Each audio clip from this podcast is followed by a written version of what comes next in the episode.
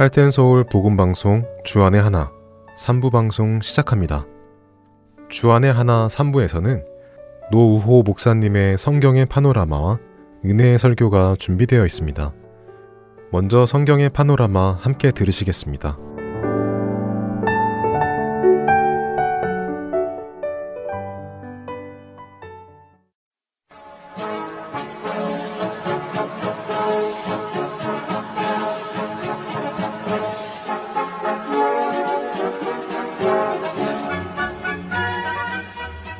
성경의 파노라마 성경의 파노라마의 시간 성경 안의 진리를 바르게 배우고 있습니다. 노후호 목사님이십니다. 목사님 안녕하세요. 반갑습니다. 김성윤입니다.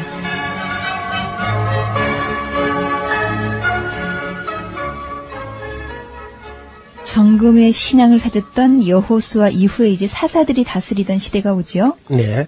이 사사 시대를 다른 말로는 신정 통치 기간이다. 그런 말로도 합니다. 네, 신정 통치 예. 그 말은 이제 하나님이 친히 다스리시고 인간이 왕이 되거나 대통령이 되거나 해가지고 인간이 인간 위에 군림하거나 하는 그런 일이 없는 다시 말하면 최고의 정치 제도라 할 수 있겠지요. 네. 하나님이 왕이시고 사람이 뭐 왕으로 해가지고 억압하거나 군림하거나 착취하거나 그런 일이 없는 아마 가장 이상적인 그런 제도라고 할 수 있겠죠. 여호수아 이후에 이제 여호수아 이뿐 아니라 사실상은 모세 시대부터 연장되고 있는 거죠. 모세도 사사고요. 여호수아도 사사였고 또 이제 온니엘 뭐 드보라 쭉 이어지는 이 사사 시대인데 처음에 들으면 이게 이상하지요. 사사가 이게 무슨 말인가. 그나마 이제 한문을 보면은 어, 사사는 이제 스승하고 무슨 뭐 선비 이런 글자를 쓰고 있는데 이것도 역시 온당치가 않거든요. 그래서 공동 번역 같은 데를 보면은 그 사사기를 판관기라 이렇게 쓰고 있습니다. 제목을 판관기. 그 판관기란 말은 판관이란 말은 재판관이거든요. 근데 히브리어를 직역하면 그 말이 맞는 말이죠. 히브리어로는 예, 사사기라는 말이 쇼페팀이라고 되어 있습니다. 쇼페팀이란 말은 샤파트라고 하는 히브리에서 나온 것인데 샤파트는 재판하다, 판결하다 그런 뜻이고 쇼페팀 하는 말은 재판하는 사람들을 복수형이거든요. 주 업무, 본연의 의무는 재판하는 것. 예, 그러니까 재판관. 다스리는 것은 하나님이 다스리시는데 단 사람과 사람 사이에 시비가 어, 생겼을 때 이것을 시비를 가려줄 사람이 있어야 되니까 네. 재판하는 거죠. 아마 모세가 왜 혼자서 너무 과중된 업무에 밀려가지고 재판하느라고 아침부터 저녁까지 앉아 있는 걸 보고 그 장인 이들어가 와가지고 이렇게 해서는 안 된다고 자네가 기력이 아주 시하겠다고 하면서 천부장 뭐 백부장 해서 단계별로 업무를 분담해서 재판하게 하는 그런 장면을 우리가 봤지요. 그런데 이제 이 재판관들이 쭉 있었는데 실제적으로 재판은 뭐 당연히 했겠지만은 어, 이 사사기에 보면은 재판관이 재판만 한 게 아니고 때때로 위급할 때는 군대의 수장처럼 돼 가지고 나라를 그 위기에서 구원하는 그런 일들도 역시 수행했던 것은 사실입니다. 네. 네, 그런 의미에서 이제 통괄적으로 말하면은 그 시대의 어떤 지도자다 이렇게 말해도 큰 어, 잘못은 없겠지요. 그러나 이제 사사기 안에서 사사라 할 때는 여호수아가 세상을 떠난 후에부터 시작해가지고 사무엘 시대까지 약 한 300년간을 사사 시대라 그렇게 말하게 됩니다. 그러나 이제 엄밀한 의미에서는 모세도 사사지요. 여호수아도 사사고 초대 사사가 바로 모세 자신이었기 때문이죠. 그 여기 한번 성경 한번 읽어 보실까요? 민수기 25장 5절 한번 읽어 보시죠. 모세가 이스라엘 사사들에게 이르되 그렇죠? 민수기는 아주 사사기가 아니지 않습니까? 민수기 시대는 아직 가나안 땅에 안 들어갔던 시대거든요. 그런데 거기 25장 5절에 보면 모세가 이스라엘 사사들에게 이르되 그러니까 사사가 있었다는 얘기죠. 그 말은 이제 재판관들에게 이르되 그 말이거든요. 모세가 이스라엘 사사들에게 이르되 너희는 각기 관할하는 자 중에 바알부르게 부속한 사람을 죽이라 하니라. 예, 모세가 온 백성을 혼자서 재판하기 너무 어렵기 때문에 장인 이드로의 충고를 따라서 백성들 중에 많은 사람들을 사사로 세웠다는 기록이 있는 것입니다. 사사는 신정의 어떤 집행자라고도 할 수 있겠죠. 사사시대의 정치 체제는요, 인류 역사에 나타난 정치사의 가장 좋은, 가장 수준 높은 정치 제도였습니다. 네. 그것이 바로 다시 말하면 인간이 인간 위에서 군림하는 일이 없는 오히려 겸손히 봉사하는 사사가 하나님의 집정관이 되어서 조용한 가운데 하나님의 뜻을 이루어가는 그런 제도거든요. 네, 그렇군요. 네. 그 사사 시대를 가장 잘 이해할 수 있는 말이 이 사사기 8장 22절 23절에 나타나 있습니다. 거기 보면은 백성들이 왕이 없으니까 자기 소견에 옳은 대로 행했더라 그런 말이 나옵니다. 그야말로 지멋대로 의지하더라는 거죠. 네. 그러니까 사람이 어리석고 미련하니까 눈에 보이는 무슨 왕이나 대통령이나 뭐가 있어야지 눈에 보이는 그런 지도자가 없고 하나님은 눈에 안 보이고 하니까 백성들이 그저 자기 소견에 옳은 대로 지멋대로 그냥 행동하더라. 그런 좋은 제도를 주었는데 그 좋은 제도가 좋은 시대를 열지 못하고 종교 암흑 시대를 열었습니다.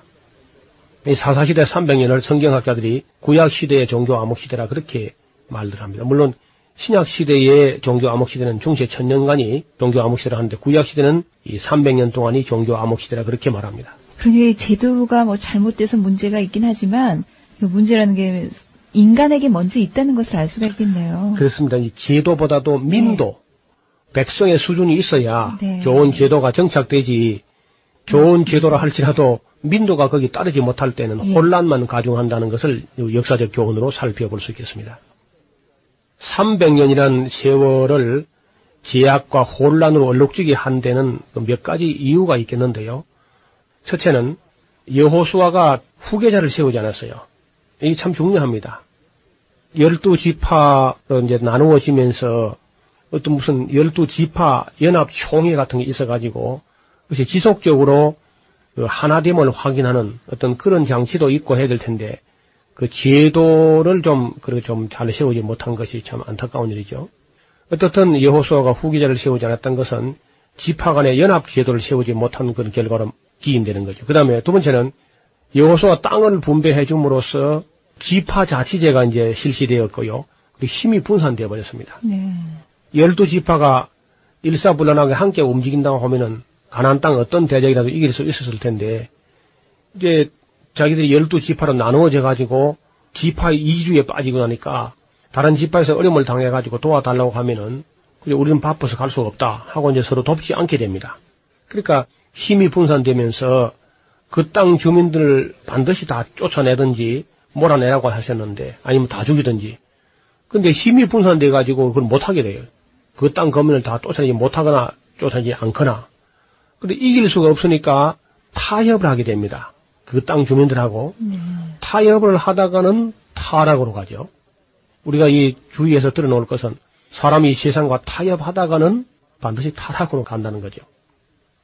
그 다음에 그 민족의 역사, 즉 하나님의 구원의 역사를 가르치지 못했고 또 성경에 보면 너희가 가나안 땅 들어가거든 적어도 매 7년 정기 면제년의 초막절에는 하나님께서 정하신 곳에 온 백성을 남자 여자 유치를 다 불러 모아가지고 하나님 말씀을 통독하도록 그렇게 명령했는데 이것도 하지 않았습니다. 교육을 하지 않은 거죠. 역사 교육과 율법 교육을 하지 않았기 때문에 그들은 결국은 사사시대를 얼룩지게 한 거죠. 그 다음에 하나님의 구원 역사의 목격자들, 그런 장로들이 다 죽고 새로 태어난 사람들은 하나님을 알지 못했다는 겁니다. 네. 이런 하나님을 알지 못하고 또 어떤 지도자가 후계자가 있지를 못했고 땅이 분배되면서 힘도 분산돼 버려 가지고 대적을 이기지 못해 가지고 쫓아내지 못했고 그리고 쫓아내지 못하니까 타협하게 되고 타락하게 되고 역사 교육을 하지 않았고 하나님 말씀을 가르치지 않았다. 이런 내용들이 300년이라는 역사를 그저 공회전 시키고 있는 겁니다. 역사가 하나님 말씀을 통해서 그것을 실천하지 못할 때는 어떻게 어두운 역사가 연출되는가 하는 것을 아주 확실하게 보여주는데 이 사사기에 여러 번 나온 되풀이 되는 말이 있습니다. 그 말이 무슨 말이냐면 그 후에 그들이 또 여호와의 목에서 악을 행하여 무슨 무슨 일을 하였더라. 이런 말이 일곱 번 되풀이 됩니다. 이 같은 악이 되풀이 된다고 하는 것은 악의 순환이죠. 악순환. 이 악이 순환되어서 결국은 이 긴 세월들을 아무 역사의 발전 없이 허송 세월을 합니다. 교육 부재가 어떠한 역사를 초래하는가 하는 것을 뼈 저리고 골수에 사무치도록 지엄한 시기가 바로 이 종교 암흑 시대, 사사 시대였다고 할 수 있겠죠. 교육의 중요성을 깨달은 것은 나라가 완전히 망하고 나서 바벨론 포로 갔다 온 후에 그때 그런 일이 있은 후에 유대인들은 정말 야, 이 교육이 굉장히 중요한 거다. 네. 사람은 그저 사람으로 태어났다고 사람이 아니라 교육을 통해서 다시 사람을 사람 되게 해야 되는 그런 존재다 하는 것을 유대인들이 깨달았기 때문에 지금 현재 이스라엘 사람들은 굉장히 교육을 중시합니다. 여호수아의 죽음에서부터 사무엘의 등장까지 이스라엘 역사를 기술한 이 사사기라는 이름은 하나님께로부터 권능을 얻어가지고 이스라엘을 구원하기도 하고 보호하기도 하고 재판하던 그런 역사의 주인공들의 이름을 이렇게 묶어서 사사들다 이렇게 말한 것이죠. 여호수아의 죽음에 이어서 발생한 사건들이 아직도 미정복지가 있다는 것입니다. 여호수아가 열심히 했지만은 아직도 많은 땅이 남아 있다고 하면서 그들이 이제 그 뒤를 잇는 사사들이 더 열심히 싸워서 가나안 땅에서 아주 승리하도록 계속해서 그러니까 이집트부터 시작해가지고 유브라데 하수까지 전부 다 차지할 수 있는 허락을 받은 땅인데 그들이 이 사실을 알지 못하고 결국은 이제 아까 말씀드린 그런 이유로 해서 사사시대 힘이 다 분산되면서 어, 그들은 결국은 아주 미약하게 되어버렸습니다. 그리고 아주 쥐약에 얼룩지게 되고 또 사사들도 나중에는 타락하게 돼요. 사사들까지도. 예를 들어서 어떤 사사는 아들 30, 딸 30을 뒀는데 아들 30을 위해서는 그 이방인 며느리를 30을 데려오게 되고 딸을 또 다른 나라에 30명을 다 시집 보내게 되는 다른 민족에게. 그는 있을 수 없는 일이거든요. 음. 제발 그런 거 하지 말라고 그러다 보면 결국은 종교가 묻어들어게 되고 이방신들이 섬기는 그 종교가 들어와서 타락하게 될 것이다. 그런데 사사까지도 이제 예, 그렇게 하게 됩니다. 예. 하나님께서 역사를 이끌어 가려고 할 때 지도자가 이제 부패하게 되면은 길이 없습니다. 그래서 오늘 우리가 이 시대를 살면서도 사사기 공부를 잘 할 필요가 있는 것은 그 몇 가지 하나님께서 당부하신 그 말씀들을 행하지 않았을 때 역사는 크게 혼란에 빠지게 되고 종교 암흑 시대를 맞이하게 된다는 역사적 교훈을 우리가 볼 수가 있겠습니다. 사사들의 치리하던 그 기간 동안의 아름다운 이야기 한 토막이 따로 별건으로 묶어져 있는 책이 있습니다. 그 책이 룻기라는 책이죠. 룻기는 특별한 책인데요. 성경에 어떤 여인들의 이름이 책 이름이 된 것이 두 권이 있어요. 하나가 이제 이 본서 룻기고요. 네. 또 하나는 에스더서 있지요. 그 두 권은 여인들의 이름이 그 책 이름이 되었습니다. 룻기는 그 자체로도 너무 아름다운 문학적 가치를 가진 그런 책이죠. 때는 바로 사사들이 치리하던 우리가 지금 사사기 파노라마를 살피고 있는데 사사들이 치리하던 때에 그 약 300년 기간의 고기간인데요. 학자들이 그 시대를 종교 암흑 시대라고 말합니다. 그렇게 혼란스러운 틈바구니, 그렇게 암흑 시대 가운데서도 이렇게 아름다운 이야기가 있다는 것은 참 놀라운 일이죠.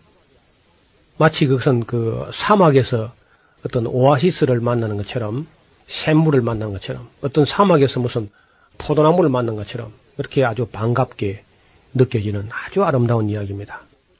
시대는 점점 더 어두워지고 점점 더 혼란 속으로 빠져들고 있는 그런 시대였는데 그러한 때 하나님께서 유다 땅에 그리고 팔레스타인 일대에 흉년을 들게 했습니다. 이 문제의 발단이죠. 이는 필시 하나님의 징계였다고 할 수 있죠. 사람들이 살아가는데 흉년이 들었다.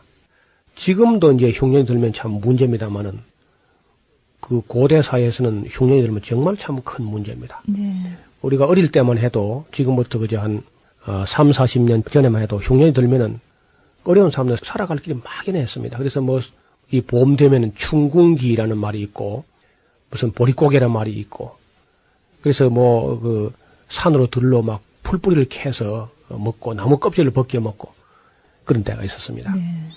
그 흉년이 들었는데 베들레헴에서 흉년이 드니까 그때 이제 그 땅에 살고 있던 엘리멜렉이라는 사람이 있었습니다.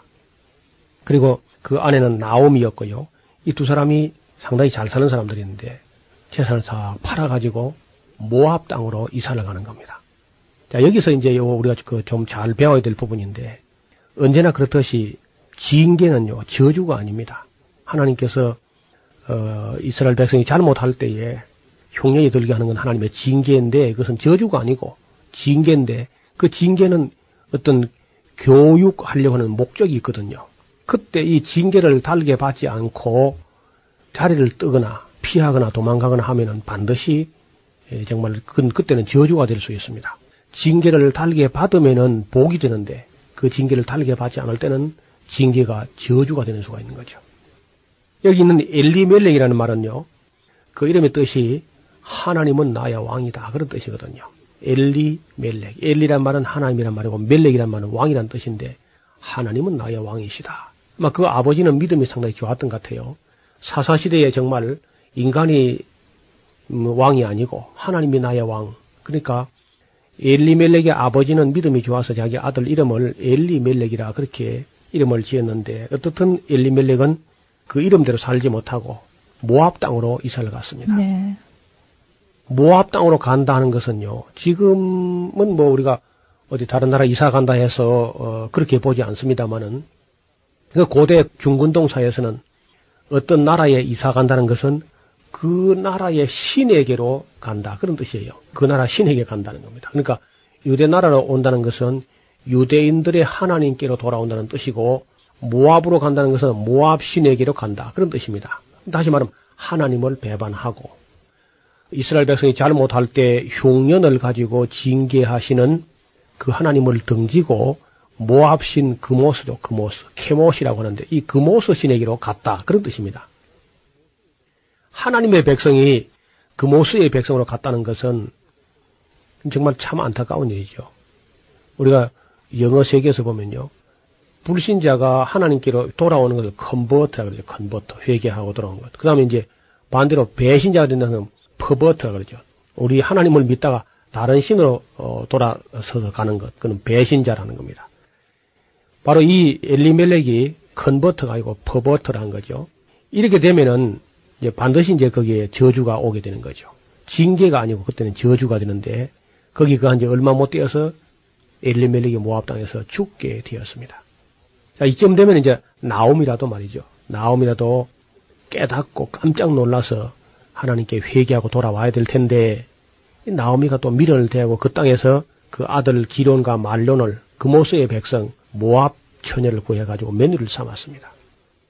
그리고 나니까 얼마 있다 보니까 그 기론과 말론도 또 그 아들 둘이 또 함께 죽어 넘어지지요. 네. 그러니까 이제 남은 것은 가난한 것과 나오미도 이제 홀로 되었고 며느리 둘도 홀로 되어가지고 과부가 되었습니다. 셋 다. 그러니까 처량하게 세 여인이 남아 있는데 정말 아마 고향을 떠나서 살다 보면 잘 살아도 때때로 고향 생각이 나는 법인데 그 10년쯤 됐는데 결국 남자는 남자는 다 죽어버리고 여자 셋만 남아 있으면 얼마나 처량하겠습니까? 그때 그 세 여인이 한 집에 앉아가지고 홀로 된 여인이 한 집에 셋씩이나 있으니까 아마 그런 집에 가면은 한숨 소리밖에 날 게 없을 거예요. 그래서 나오미가 생각도 못해서 내가 아무래도 나는 내 고향으로 내 민족에게로 내 하나님께로 다시 돌아가야 되겠다. 그런 생각을 하게 되는데 나오미가 돌아오게 될 때 무슨 뭐 돌아올 미연목이 있어서 돌아오는 거 희망이 있어서가 아니라 사실은 그 젊어서 홀로 된 며느리 둘을 개가 시키려는 그런 아마 뜻을 가지고 돌아오려고 했을 겁니다. 그래서 나오미가 길을 떠나면서 나는 내 시내로 돌아가니까 너희도 너희 시내기로 돌아가라 하고 이제 며느리들 둘을 떼놓으려고 하니까 사람이 참 놀랍게 그렇게 살아도 그게 정이 들어가지고 네. 안 헤어지려고 아주 울고 불고 이제 그렇게 합니다.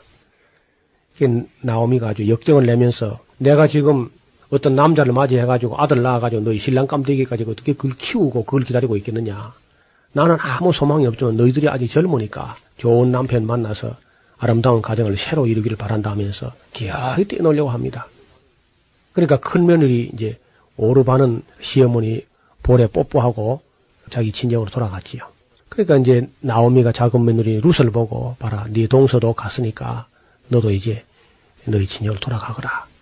내가 참 풍족하게 나와가지고 이렇게 완전히 망해서 전능자가 나를 심히 괴롭게 하셨는데 내가 너희를 볼 때마다 내 가슴이 더 미어지고 내가 더 견딜 수가 없다. 그러니까 너희를 내 눈에서 안 봐야 되겠다. 그렇게 기어이 뛰놀려고 하는데 룻은 아예 그저 마음 변하기 전에 맹세를 합니다.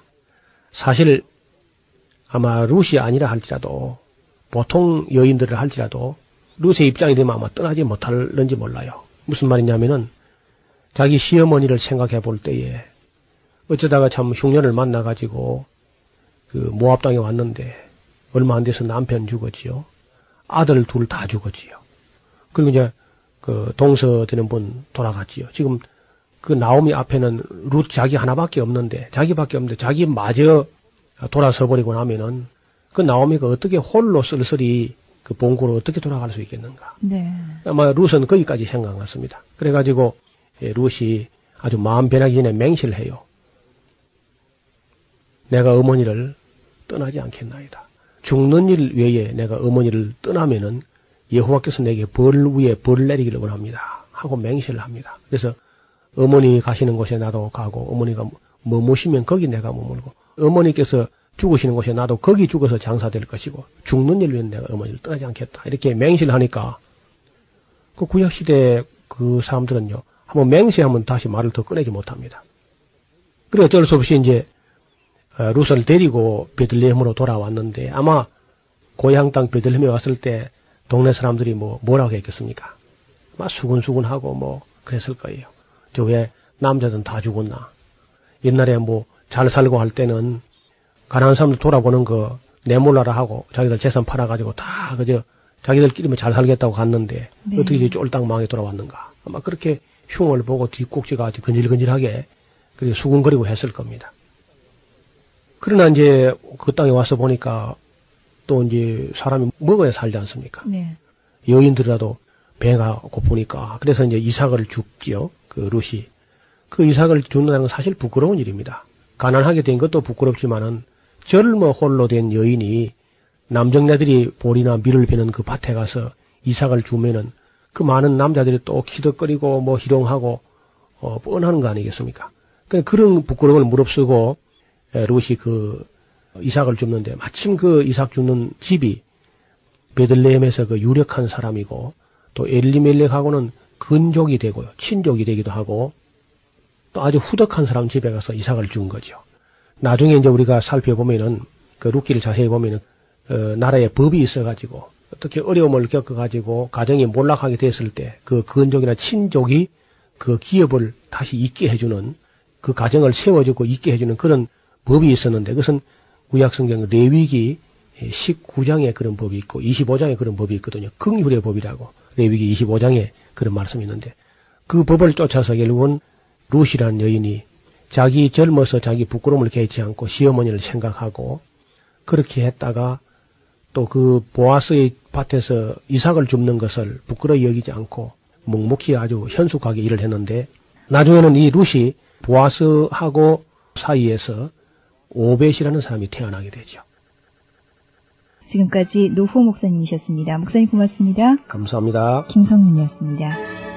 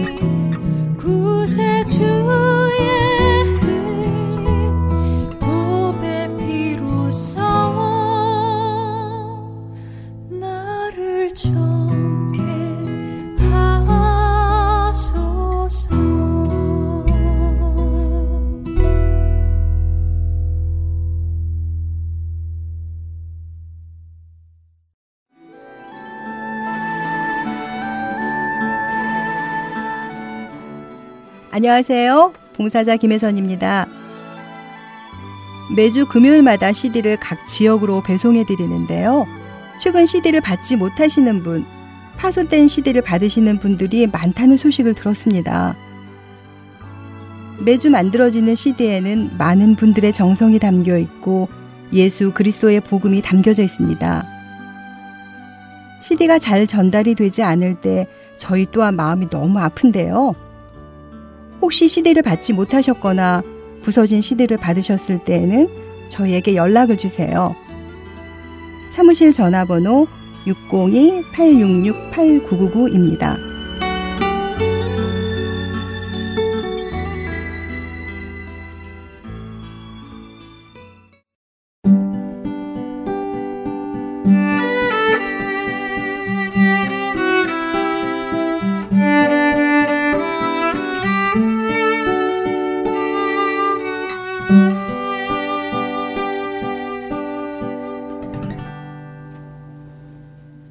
설교 말씀으로 이어드립니다. 오늘 설교 말씀은 서울 우면동 교회 정준경 목사님께서 사무엘상 16장 1절의 말씀을 본문으로 하나님이 보신 사람이라는 제목의 말씀 전해 주십니다. 은혜 시간 되시기 바랍니다.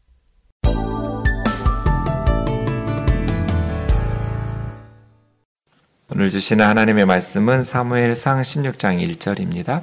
우리 한 목소리로 같이 읽겠습니다. 여호와께서 사무엘에게 이르시되 내가 이미 사울을 버려 이스라엘 왕이 되지 못하게 하였거늘 내가 그를 위하여 언제까지 슬퍼하겠느냐? 너는 뿔에 기름을 채워 가지고 가라. 내가 너를 베들레헴 사람 이세에게로 보내리니 이는 내가 그 아들 중에서 한 왕을 보았느니라 하시는지라. 아멘. 우리에게 말씀 주시기를 기뻐하시는 하나님, 오늘 이 시간에도 주의 진리의 말씀을 우리에게 가르쳐 주옵소서. 이곳에 사람의 말을 들으려고 모인 사람은 한 사람도 없습니다. 우리는 하나님의 말씀을 갈급하며 하나님의 음성을 기다립니다. 우리 각 사람에게 하나님께서 성경을 통하여 주의 뜻을 가르쳐 주옵소서. 미련하고 연약한 종을 주님 손에 맡겨옵고 예수님의 이름으로 기도하옵나이다. 아멘. 본문은 이스라엘의 두 번째 왕인 다윗이 기름 부음 받는 말씀입니다.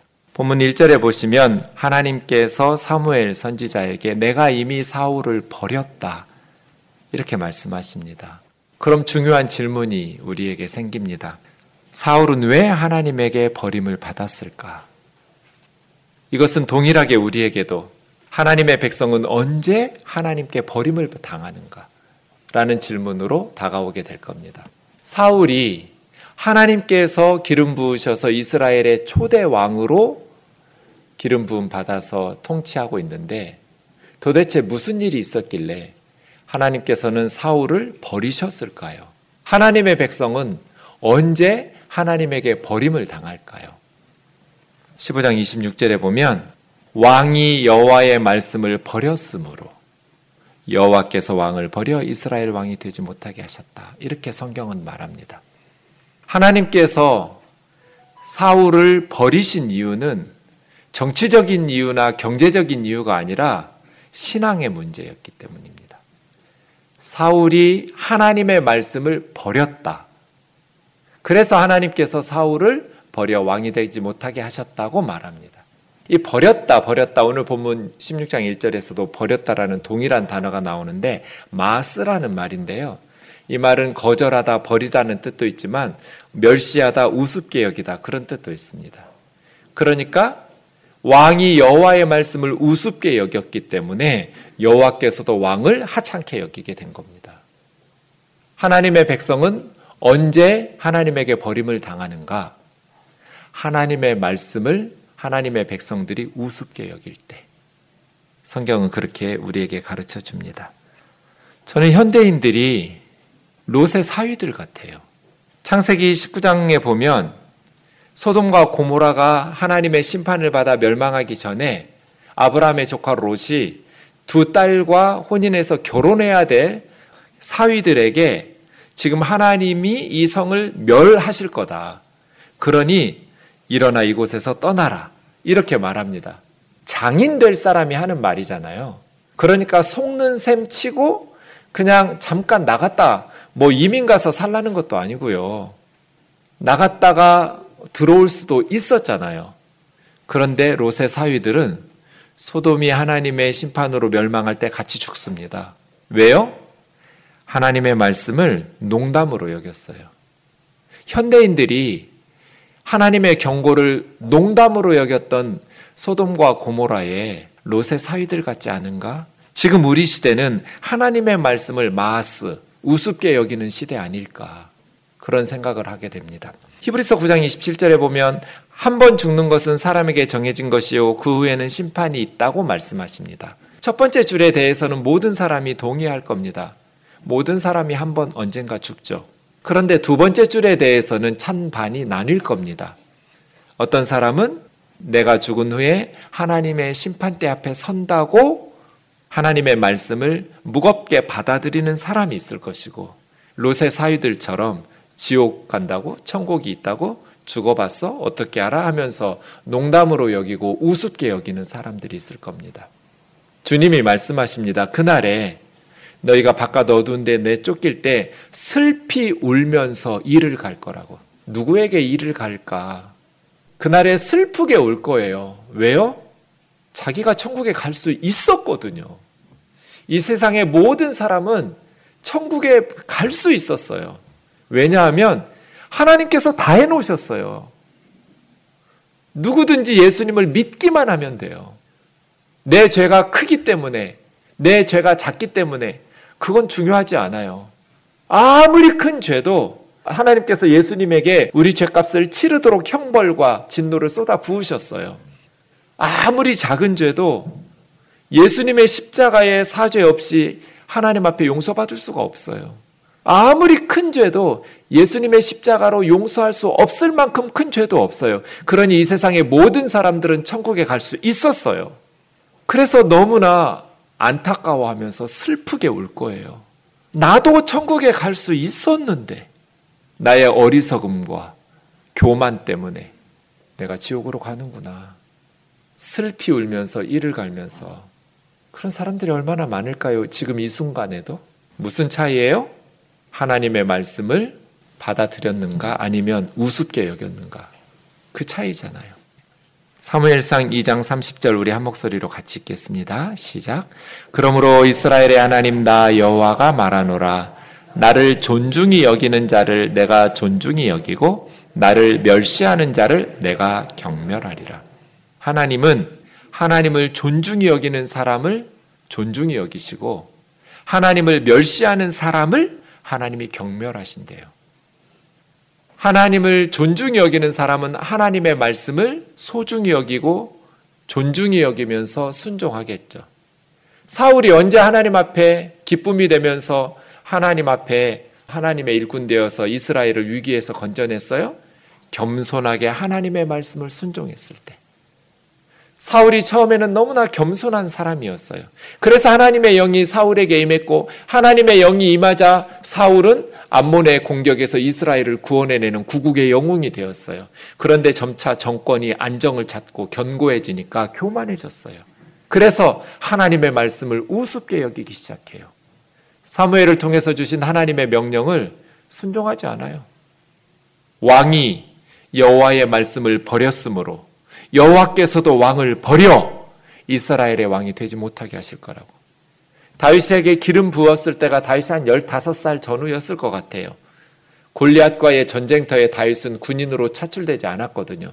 군인으로 전쟁에 나가려면 20살이 넘어야 돼요. 그래서 이스라엘이 인구 조사할 때 20살 이상의 남자들, 전쟁에 참여 가능한 사람들을 숫자로 세거든요. 다윗은 골리앗 쓰러뜨리러 전쟁에 군인으로 참전한 것이 아니라 아버지 심부름으로 음식 들고 새 형들에게 찾아가다가 골리앗을 쓰러뜨리게 된 거거든요. 이 말은 다윗이 스무 살도 안 됐다는 뜻이에요. 어린 소년이었어요. 그리고 다윗이 왕이 되었을 때는 서른 살의 왕이 되었다고 그랬어요. 그러니까 오늘 본문 후에도 다윗은 15년 이상 정도는 왕이 되지 못하고 어, 준비되는 시간이었고 그 기간 동안 사울이 계속해서 왕위에 있었어요. 그런데 이미 하나님께서 사울을 버리셨어요. 하나님께서 버리시면 아무리 세상 사람들이 두려워하는 왕의 지위를 가지고 있다 할지라도 그냥 껍데기 뿐이에요. 아무리 세상 사람들이 부러워하는 세상의 부귀영화를 누린다 할지라도 하나님께 버림받은 사람은 참된 행복을 누리면서 값지게 살 수가 없어요. 그냥 빈 껍데기예요. 사울은 여전히 왕이었어요. 그럼에도 불구하고 이미 오래전에 사울이 언제 하나님의 말씀을 버렸을 때 하나님도 사울을 버리셔서 그는 껍데기뿐인 왕, 무늬만 왕으로 자리에 있었던 거예요. 우리는 어떻게 살아가고 있나요? 우리가 하나님의 말씀을 소중히 여기고 하나님을 존중하면 하나님께서 우리의 삶을 소중히 여기시고 우리를 존중해 주실 거예요. 그러나 우리가 하나님을 멸시하고 하나님의 말씀을 우습게 여기면 하나님께서도 우리의 삶을 무가치하게 하찮게 여기실 거예요. 이것이 오늘 본문이 우리에게 가르쳐 주시는 첫 번째 교훈이에요. 왕이 하나님께 버림받을 때 사무엘은 어떻게 했는지 오늘 본문이 가르쳐 줘요. 이것은 리더가 실패해서 하나님의 버림을 받을 때 하나님의 백성들은 어떻게 반응해야 되는지 우리에게 가르쳐 줘요. 한때는 하나님의 영이 충만했고 구국의 영웅으로 하나님의 영광을 드높였던 하나님의 왕이 이제는 교만해져서 부패하고 타락해서 하나님에게 버림받을 때 사무엘 선지자는 어떻게 반응했어요? 오늘 본문 1절에 보니까 내가 그를 위하여 언제까지 슬퍼하려느냐. 너 언제까지 슬퍼만 하고 있을래? 사무엘은 어떻게 하고 있었어요? 슬퍼하고 있었어요. 리더가 하나님에게 버림받을 때, 리더가 실패했을 때, 하나님의 백성들의 바른 반응의 방식은 슬퍼하는 거예요.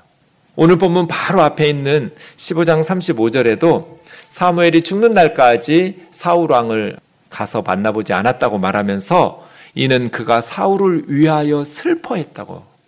그러니까 슬퍼했다는 말이 두 구절에 연거푸 반복되고 있어요. 리더의 실패에 대한 하나님의 백성들의 올바른 반응은 슬픔이어야 해요. 비난하거나 조롱이 아니에요.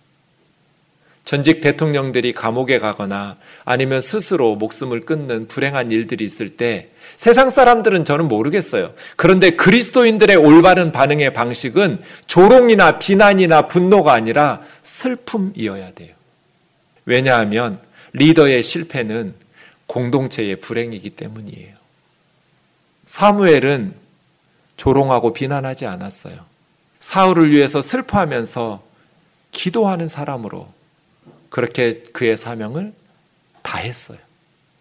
우리 우면동 교우들이 하나님의 종으로 귀하게 쓰임 받던 영적인 리더들이나 세상의 리더들이 순간의 유혹을 이기지 못하고 아니면 교만해져서 하나님의 버림을 받고 공동체가 그로 말미암아서 불행해질 때 그 리더들의 실패를 조롱하거나 비난하거나 분노하기보다는 슬퍼하면서 하나님 앞에 몸부림치며 기도할 수 있기를 주의 이름으로 축원합니다.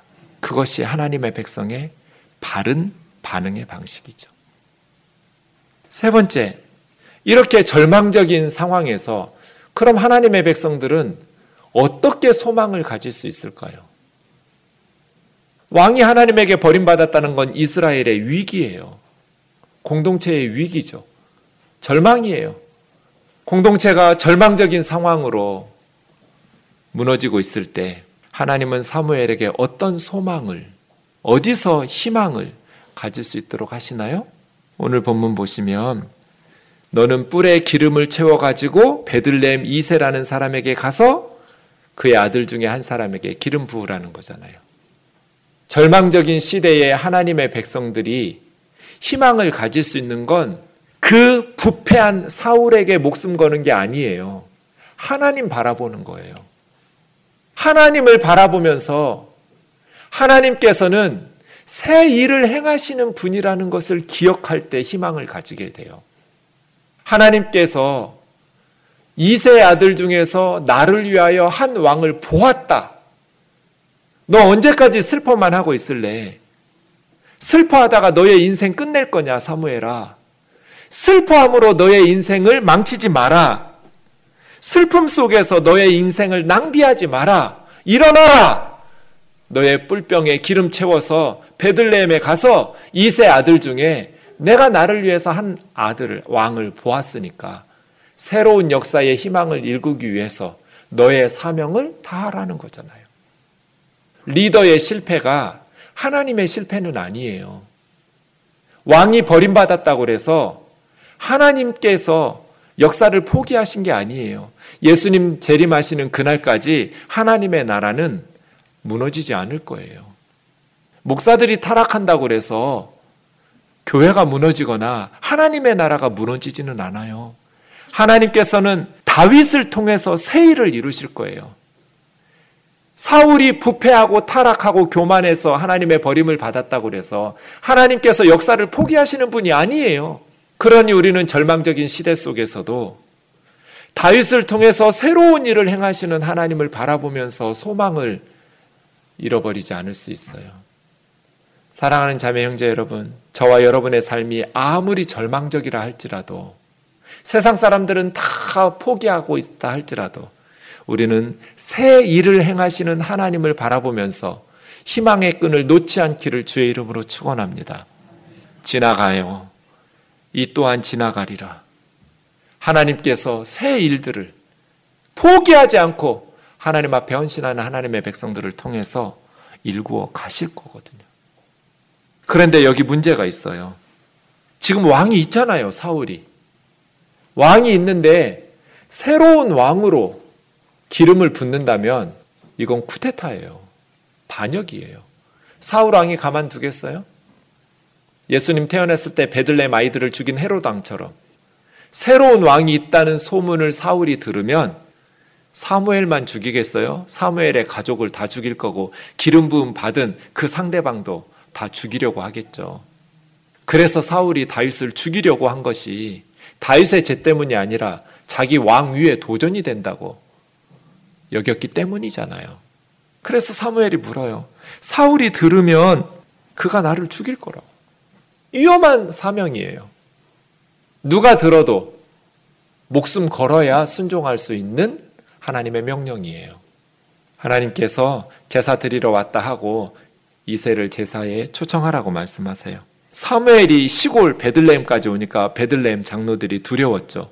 좋은 소식을 가지고 왔는지 하나님의 심판의 소식을 가지고 왔는지 샬롬을 위해서 오셨나고 물어요. 그랬더니 사무엘이 샬롬을 위해서 왔으니까 염려하지 말라고 나랑 함께 제사 드리자고 하면서 이세와 아들들을 제사에 초청하지요. 사무엘 선지자는 어떻게 이렇게 위험한 하나님의 명령을 순종할 수 있었을까요? 목숨 걸어야 될 일이에요. 하나님을 신뢰하니까. 하나님을 신뢰하면서 사명을 감당하는 거죠. 하나님의 불가능해 보이는 명령을 순종하는 방법이 있어요. 하나님을 사랑하면 돼요. 사무엘처럼. 사랑하는 사람은 모든 게 쉬워져요. 예전에 칼을 돈 강도가 저희 어머니 혼자 주무시는데 새벽에 칼 들고 찾아와서 우리 어머니를 알몸으로 벗겨놓고 팔다리를 묶어놓고 몇 시간 동안 칼로 위협하면서 악한 짓을 했어요. 저는 몇 달 동안 잠을 못 잤어요. 정말 죽을 것 같았어요.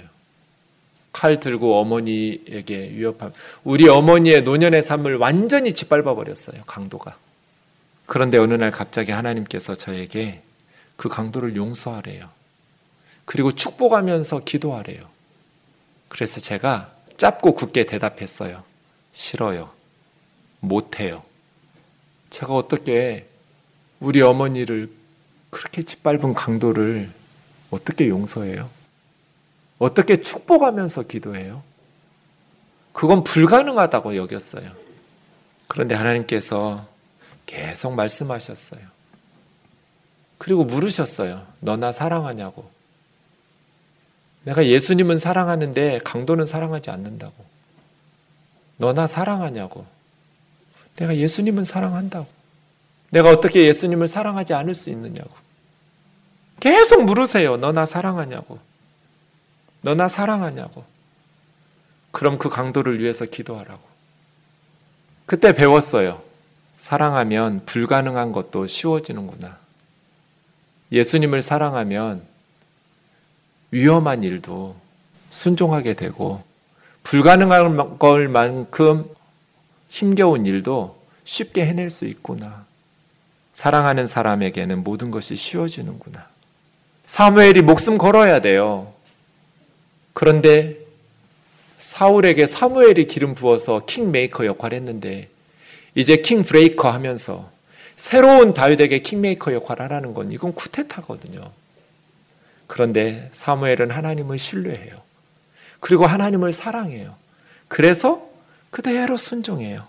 마지막 질문은 왜 하나님께서 다윗을 왕으로 선택했을까예요. 이것은 하나님의 백성들이 어떻게 살아야 하는지를 가르쳐 줘요. 오늘 1절에 보면 하나님께서 내가 한 왕을 보았다고 그래요. 이세의 아들 중에서 나를 위해서 한 왕을 보았다. 원문에 있는데 한글 성경에 빠진 건 나를 위해서라는 리예요. 리. 나를 위해서 내가 한 왕을 보았느니라. 하나님은 도대체 다윗에게서 무엇을 보았을까요? 하나님께서 보신 것이 무엇일까요? 이세 아들들이 이제 장남에서부터 사무엘 선지자 앞으로 옵니다. 큰형 엘리압이 왔는데 사무엘이 속으로 생각했어요. 와, 진짜 여호와 앞에 왕이 있구나. 너무 잘생긴 거예요. 근데 하나님께서 말씀하세요. 그의 용모와 키를 보지 마라. 내가 이미 그를 버렸노라. 한 번 했잖아요. 사울도 다른 이스라엘 백성들이 어깨밖에 안 왔어요. 사울의 어깨밖에. 머리 하나가 더 있는 사람이에요. 그런데 사울이 하나님께 버림받았잖아요. 그의 용모와 키를 보지 마라. 이미 그를 버렸다. 사울처럼. 내가 보는 것은 사람들하고 다르다. 뭐가 달라요? 사람들은 눈에 보이는 대로 외형을 보지만 나 여호와는 사람들 눈으로는 볼 수 없는 마음, 중심을 본다. 엘리압이 아니었어요. 하나님께서 보신 것은 다윗의 외모가 아니에요. 다윗의 중심, 마음이었어요. 둘째 영 아미나답 아니었어요. 셋째 영 삼마 아니었어요. 그렇게 일곱 명의 형들이 줄줄이 한 명씩 사무엘 선지자 앞으로 갔는데 하나님께서 다 아니라고 말씀하셨어요. 일곱 명의 아들이 다 끝났어요. 그래서 사무엘 선지자가 이세에게 물어요. 네 아들들이 다 여기 있냐고. 이 일곱 명이 전부냐고. 그래서 아버지 이세가 말해요. 아직 막내가 남았는데 아직이라고 번역한 오드라는 말은요. 뭐뭐이긴 한데 그런 뜻이에요. 막내가 남아 있기는 한데 직역하면 그 뜻이에요. 아닐 건데 그 말이에요. 이 일곱 명의 아들들이 다냐? 막내가 있기는 해요. 근데 걔는 양 지키고 있어요. 빨리 데려오라고. 그 아이 오기 전에 우리는 식사 안 할 거라고. 이게 분명히 화목 제사예요. 화목 제사만 제사 드리고 나서 함께 식사하는 제사니까요. 우리 레이기에서 배운 것처럼. 시간 좀 걸렸겠죠? 다윗이 있는 양치기 들판으로 사람이 달려갔을 거고 다윗은 헐레벌떡 땀 흘리면서 집으로 달려왔을 거고 그렇게 다윗이 오니까 빛이 붉었다 이 말은 애 티가 난 거예요. 얼굴이 아직 어린아이 티가 나는 붉고 눈이 총명했나 봐요. 눈이 예뻤어요. 눈이 아주 그냥 살아 있었어요. 그리고 얼굴도 잘생긴 미남이었어요. 하나님께서 사무엘에게 말씀하세요. 이가 그니, 이가 그니 일어나서 기름을 부으라고. 그래서 사무엘이 기름 뿔병에서 형제 중에서 그에게 기름을 부어 그날 이후로 다윗에게 하나님의 영, 여호와의 영이신 성령이 감동을 하면서 크게 성령 충만한 사람으로 되었어요. 사울에게서는 하나님의 영이 떠났고 다윗에게는 하나님의 영이 크게 감동했어요. 그래서 사울은 무늬만 왕이에요. 왕의 역할을 안 해요. 국가적 위기에 처했는데 블레셋 군대가 쳐들어와서 자기 나라 도시를 정복하고 있는데 사울은 아무것도 안 해요. 다윗이 왕의 역할을 대신하죠. 하나님께서 뭘 보셨어요? 다윗 많아야 한 15살 전후였을 것 같아요. 그 다윗에게서 하나님께서 뭘 보셨을까요? 13장 14절에 사울에게 사무엘 선지자가 여호와께서 그의 마음에 맞는 사람을 구해서 백성의 지도자로 세울 거라고. 하나님의 마음에 맞는 사람. 사도행전 13장에도 이세 아들 다윗을 만나니 내 마음에 맞는 사람이라고. 나 여호와는 중심을 본다고 말씀하셨잖아요. 그리고 하나님 마음에 맞는 사람을 구해서 이스라엘 백성의 지도자로 세우신다고 그랬잖아요. 하나님께서 뭘 보신 거예요? 마음을 보신 거예요. 마음이 맞았어요. 하나님하고 다윗하고는 마음이 통하는 마음이 통하는 사람이에요. 하나님께서 다윗에게 보신 것은 다윗의 마음이에요. 마음. 이스라엘에는 목동들이 수없이 많았어요. 이스라엘은 목축업이 주 산업 중에 하나였기 때문에 다윗 말고도 이스라엘에는 목동들이 수도 없이 많았을 거예요. 그죠?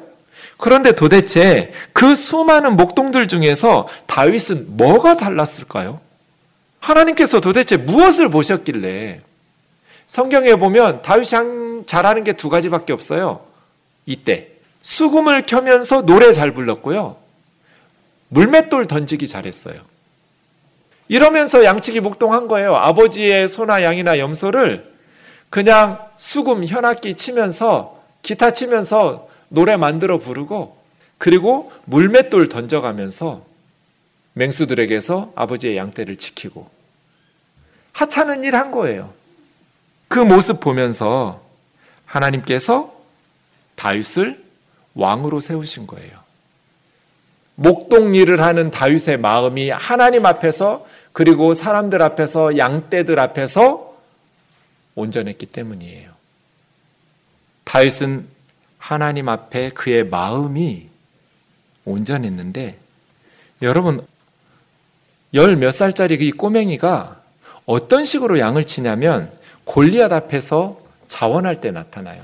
전쟁하러 뭐 군인으로 참전한 게 아니에요. 세 명의 형이 전쟁터에 나가 있어서 음식을 들고 아버지 심부름으로 형들 안부를 물으려고 갔다가 40일 동안 아침 저녁으로 골리앗이 하나님을 모욕하면서 떠드는 그런데도 이스라엘 진영에서는 남들보다 머리 하나가 더 있었던 사울 왕을 비롯해서 찍소리도 못하고 벌벌 떨면서 타령하는 군인들이 나타나고 있던 그 시점에 다윗이 우연히 철가방 들고 아버지 음식 배달하러 갔다가 골리앗이 하나님을 모욕하는 소리를 듣고 펄쩍펄쩍 뛰었어요.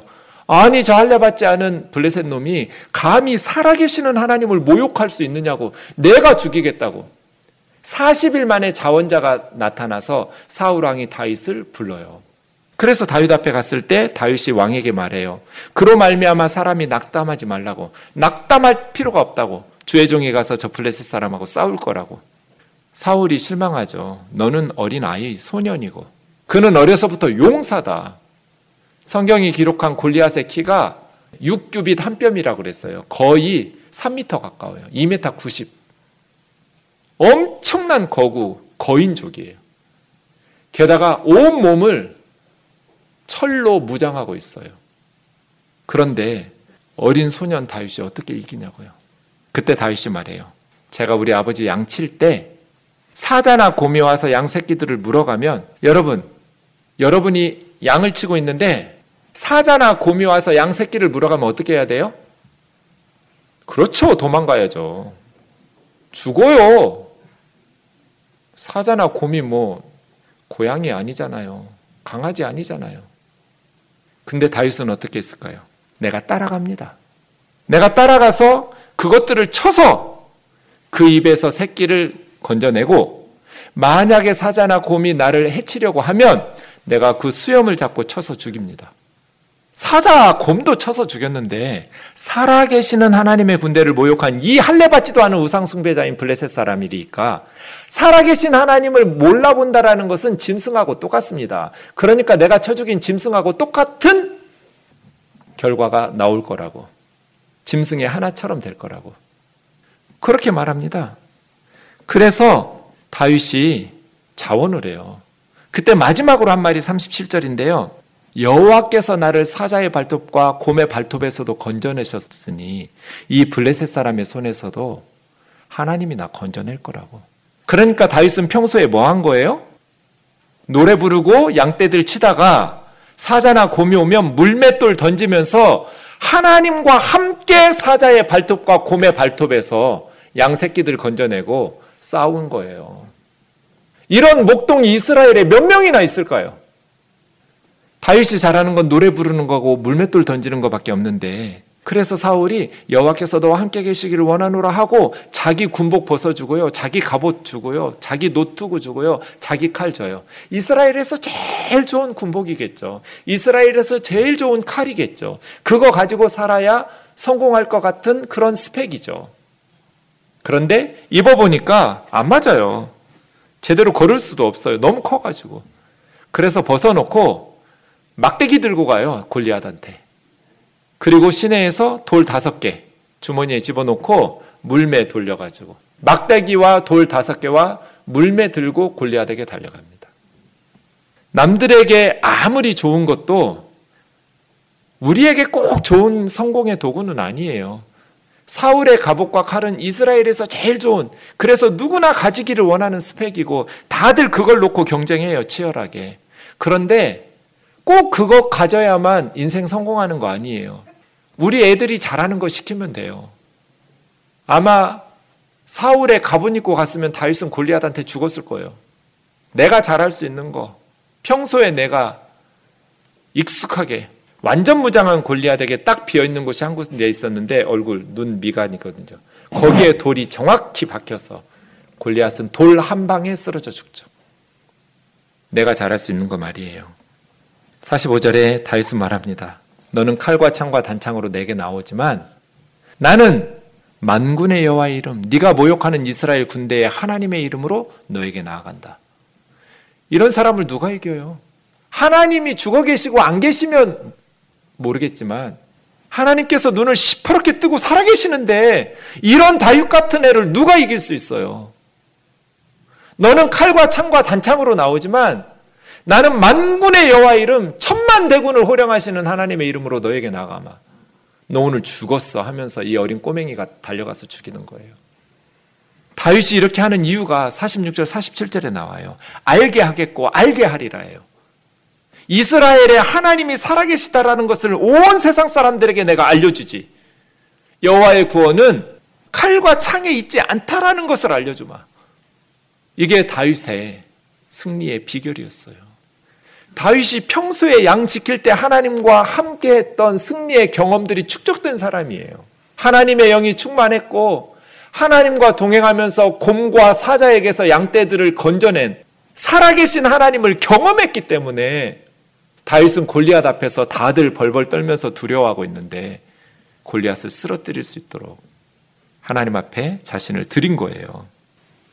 다윗은 평소에 하나님과 함께 곰하고 사자하고 싸울 때 하나님을 체험한 사람이에요. 살아계신 하나님을 경험한 사람이에요. 언제나 신앙생활은 필기시험 이론이 아니라 실기잖아요. 실기시험이잖아요. 저와 여러분 앞에 있는 골리앗들 앞에서 우리는 지금 사울의 모습인가요? 아니면 다윗의 모습인가요? 벌벌 떨면서 두려워하고 아무것도 하지 않는 무늬만 왕인 그러한 부끄러운 그리스도인인 하나님의 백성인가? 아니면 살아계시는 하나님을 믿는 사람답게 나는 만군의 여호와의 이름으로 너에게 나아간다고 말하는 그러한 하나님의 백성으로 살아가고 있나요? 내가 오늘 하루를 어떻게 살아야 하고 나의 남은 인생을 어떻게 살아야 하는지를 말씀을 통해서 깨닫는 지혜로운 한 주가 되기를 주의 이름으로 축원합니다.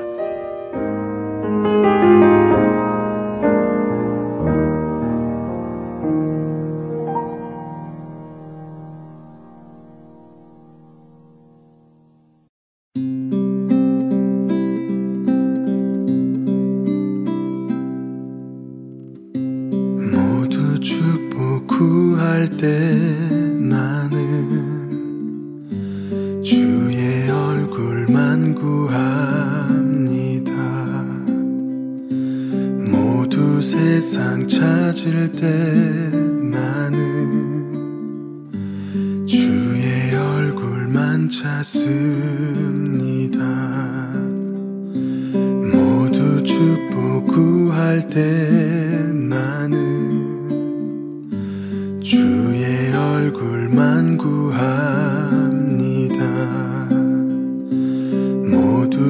세상 찾을 때 나는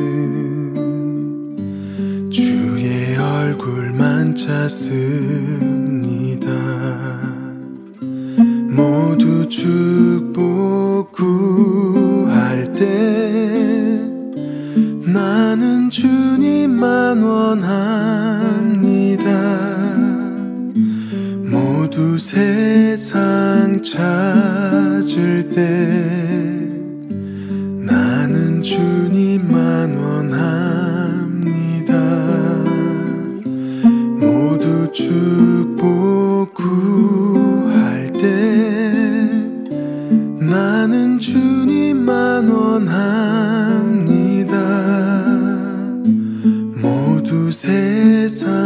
세